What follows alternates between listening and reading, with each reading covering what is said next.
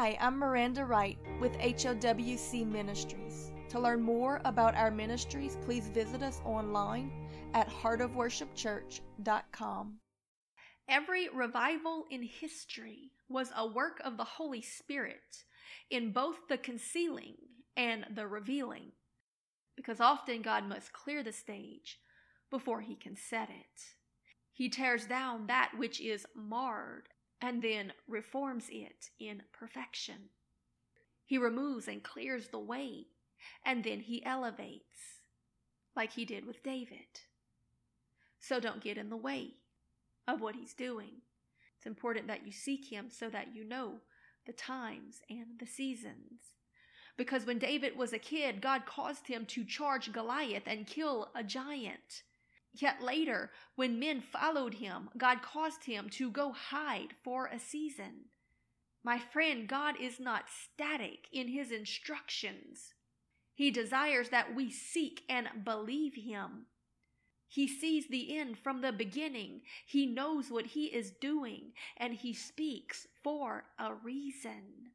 There were things that David could do when he was a kid that he could not do when he was a king. As a kid, he had learned how to follow God in his personal walk, but as he matured into his purpose, he had to learn how to lead men. Therefore, were his instructions different. Remember that the Pharisees missed Jesus and their time of visitation because they were stagnant and set in their ways and not open to following the leading of the Holy Spirit who was doing something different in that season than anything they had ever experienced. Even Jesus was hidden and concealed until the moment that God chose to reveal.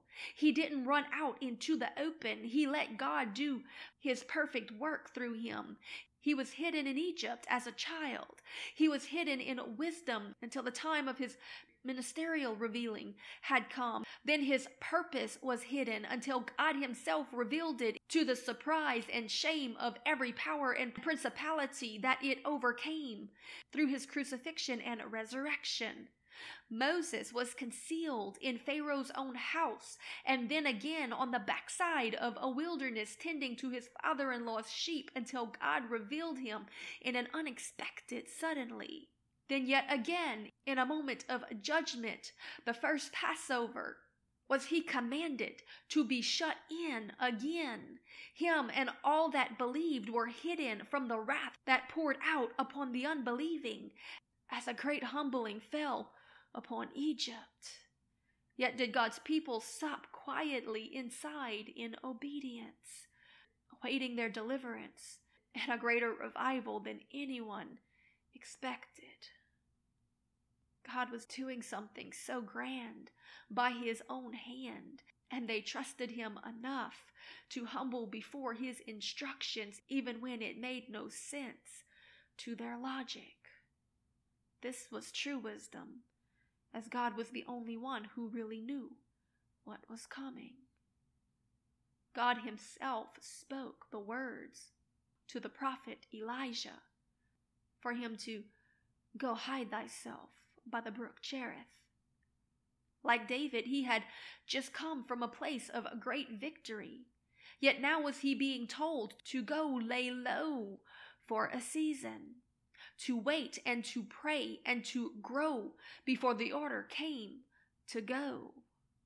Words and warnings had been spoken, and now was God giving them time to comply with it. Then, when the fullness of time had come, he dried up the brook and gave the commandment for advancement. My friend, don't ever assume in pride to know God's plans because of what he did in past seasons. He moves in mercy and patience, but seasons can change, and you must change with them. You must seek and trust and follow his leading even if no one else goes with you, do what God tells you. Because when all of the false, flashy prophets of the kingdom were rallying the kings of Israel to run out to war, Micaiah was the sole voice of the Lord, saying to be still. Why was he the only one speaking truth? because that he himself had been sitting hidden in a prison cell, listening to the Lord rather than speaking before men. Therefore did he know the heart of heaven. He had seen what was coming in his quiet, private intercession. So he warned them, knowing that they would not listen. And as is usually the case toward God's true prophets, they despised and rejected him for it. For what he spoke did not flatter or excite them. Nevertheless, it was the truth, and had they heeded it, it would have been protection to them. But they didn't. So did their pride come before destruction. In 2 Chronicles chapter 18 verse 22, we read the words of Micaiah to the kings of Israel when he says, Now therefore, behold, the Lord hath put a lying spirit in the mouth of these thy prophets, and the Lord hath spoken evil against thee. Then Zedekiah the son of Chenaanah came near and smote Micaiah upon the cheek and said, Which way went the Spirit of the Lord from me, in order for it to speak unto thee? And Micaiah said, Behold, thou shalt see on that day when thou shalt go into an inner chamber to hide thyself. My friend, God's plans are complex and are perfect. How to walk in the fullness of them is simple. Humble yourself enough to seek, listen, and trust, just like Jesus and all the rest of Scripture's greatest. That you will know when to hide and when to go, when to charge Goliath and when to lay low in the quiet, while God removes the Sauls outside of your Adullams, because it is God who sets up and pulls down. Therefore, take the low seat and wait on him to elevate in the proper season, or be cut down with the prideful that rise up while the winds of change are still blowing and are carried away like the chaff and replaced by those who truly know and trust him because that they have sat patiently with him in the time of waiting and concealing that he might do a perfect work of ambushing the enemy in a checkmate moment of revealing. Isaiah chapter 26, verse 20 tells us this Come, my people, enter thou into thy chamber, and shut the doors about thee. Hide thyself, as it were, for a little moment, until the indignation be overpast. O Lord, give us wisdom to know the times and the seasons let us be patient to sit at your feet until we receive clear instructions. Lord, let us not be pushed by the ambitions of men or their anxiousness or impatience. Lord, let us be willing to trust you in the waiting. That there is a work to be done, and when the sickle is swinging, we don't want to be the one standing up. We need to be bowed down low in prayer and intercession, like the wheat, weighed down by its fruit, dead to self, waiting on you to come and gather it when it's time to use it for what you intended to. Lord, help us to know the difference. We don't want to be complacent. We don't want to be lazy Christians. We don't want to make excuses when you're giving us a commission. But Lord, at the same time, we don't want to be impatient, prideful, or arrogant. Help us to know the difference between our times of concealing and revealing. And more than just our personal seasons, Lord, help us to know the seasons that we are in corporately as a body, as a congregation, as a nation, and in this dispensation. Let us never stop praying, abiding, drawing from the root, our source of life and strength and truth. We yield ourselves to you, Lord, that we might produce much fruit. But we know that fruit is produced in its proper season. So, Lord, we trust you in both the waiting and the revealing. Here's a clue my friend, that will help you. The waiting is your part, You have to choose to stay hidden. But the revealing, that's His part. It's a sovereign work of heaven. So if you are revealing yourself, then you've gotten out of position. Father, I thank you for all of the times of learning that I have gotten sitting at your feet, Lord. I thank you for my cave of Adullam when the enemy pursued me and it pressed me in closer to you in prayer and intercession and seeking and communion with you, where I got the revelation that you then poured out in other places. Lord, give us patience to not assume that we have anything to give in our flesh, but until that we have sat at the feet of Jesus and been poured into in the waiting, in the concealing.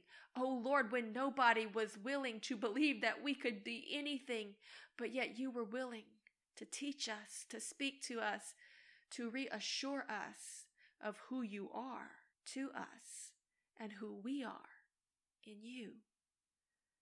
And those places where you've spoken your words of wisdom and of promise to us, that we might have confidence in them in later seasons when the enemy comes to try to twist or confuse or steal them from us.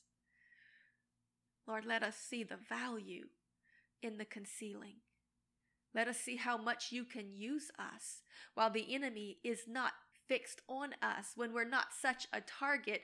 Lord, there is a purpose in insurgents. Lord, there are times when you call us to be on the front lines, but my friend, the general, has a target on them. The enemy is seeking and searching, and all of hell is working against them. But when you are in the concealing, God is still using you, but more as an insurgent. You don't seem to be such a threat. Moses learned a lot in the palace. Jesus did a lot of work in the hidden. David drew in a lot of men and revelation in his cave and wilderness season. There was a lot of connection and alliances made that were going to be useful in future campaigns. God was doing a work of perfection because they didn't get out of position prematurely. Because if David would have came out of that cave too early, Saul would have killed him. Don't put yourself in front of the enemy before you need to. Wait for God to tie up all the loose ends to get everything into position before He reveals you in that checkmate moment. You see, when you grow tomatoes, at first there's a lot of foliage. And the tomatoes, they're green just like the foliage, and they're very difficult to see but there's a reason they're being hidden. They don't turn red until right before the moment of ripeness. But as soon as they turn red, every insect, bird, and enemy they have will come to attack them. They would never make it to maturity. They would never make it to their purpose. They would never make it to ripeness to carry a viable seed if they were revealed too early. So don't go painting your green tomatoes red. Let them stay hidden until their proper season of revealing. So have patience. But above that, have faith.